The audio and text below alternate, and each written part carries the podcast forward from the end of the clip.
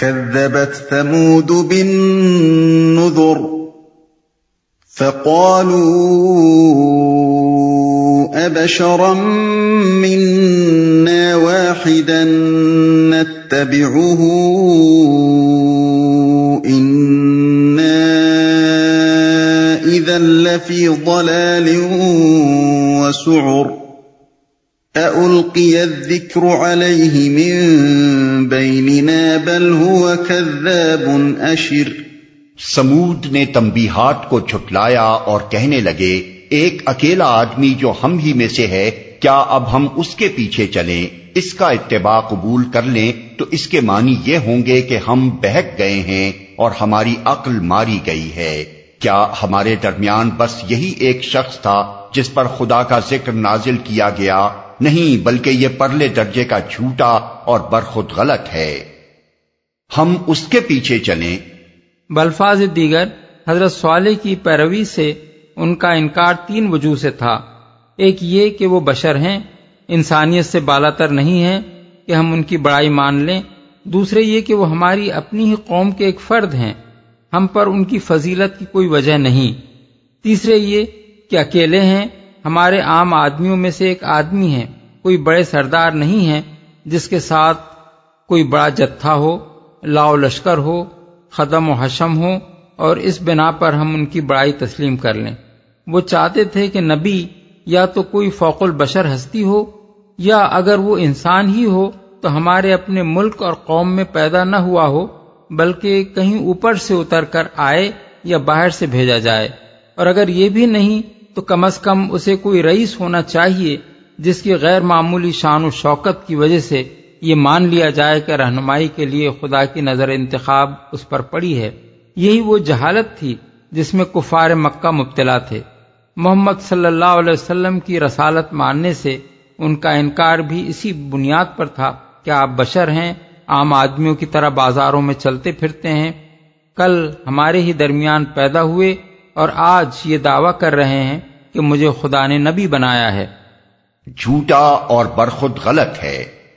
اصل میں لفظ اشر استعمال ہوا ہے جس کے معنی ہیں ایسا خود پسند اور برخود غلط شخص جس کے دماغ میں اپنی بڑائی کا سودا سما گیا ہو اور اس بنا پر وہ ڈینگیں مارتا ہو۔ سَيَعْلَمُونَ غَدًا مَنِ الْكَذَّابُ الْأَشِرُ۔ ہم نے اپنے پیغمبر سے کہا، کل ہی انہیں معلوم ہوا جاتا ہے کہ کون پرلے درجے کا جھوٹا اور برخود غلط ہے۔ اِنَّا مُرْسِلُو النَّاقَةِ فِتْنَةً لَهُمْ فَارْتَقِبْهُمْ وَاصْطَبِرْ وَنَبِّئْهُمْ أَنَّ الْمَاءَ قِسْمَةٌ بَيْنَهُمْ كُلُّ شِرْبٍ مُحْتَضَرٍ۔ ہم اونٹنی کو ان کے لیے فتنہ بنا کر بھیج رہے ہیں، اب ذرا صبر کے ساتھ دیکھ کہ ان کا کیا انجام ہوتا ہے۔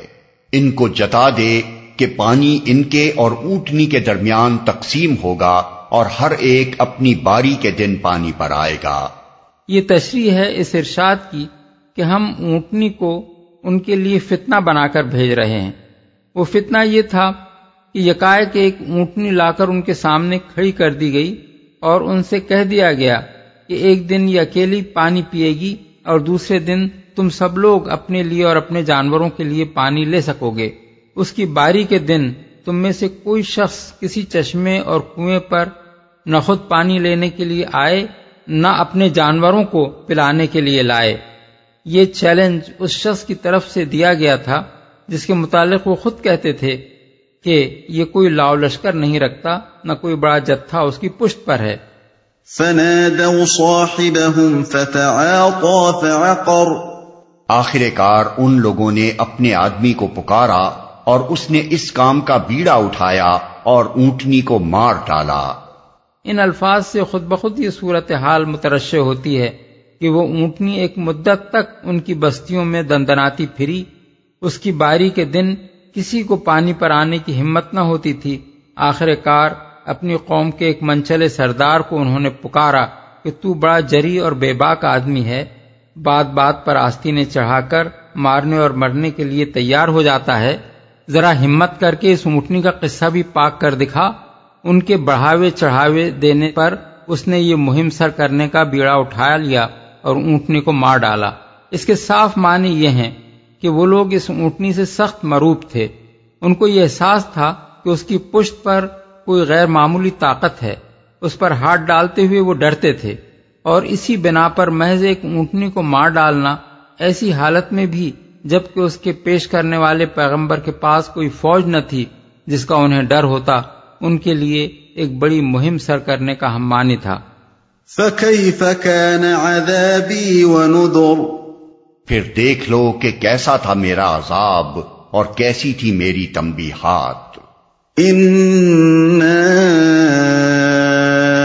أَرْسَلْنَا عَلَيْهِمْ صَيْحَةً وَاحِدَةً فَكَانُوا كَهَشِيمِ الْمُحْتَظِرِ وَلَقَدْ يَسَّرْنَا الْقُرْآنَ لِلذِّكْرِ فَهَلْ مِن مُدَّكِرٍ، پھر دیکھ لو کہ کیسا تھا میرا عذاب اور کیسی تھی میری تنبیہات، ہم نے ان پر بس ایک ہی دھماکہ چھوڑا اور وہ باڑے والے کی روندی ہوئی باڑ کی طرح بھس ہو کر رہ گئے۔ ہم نے اس قرآن کو نصیحت کے لیے آسان ذریعہ بنا دیا ہے، اب ہے کوئی نصیحت قبول کرنے والا؟ بھس ہو کر رہ گئے۔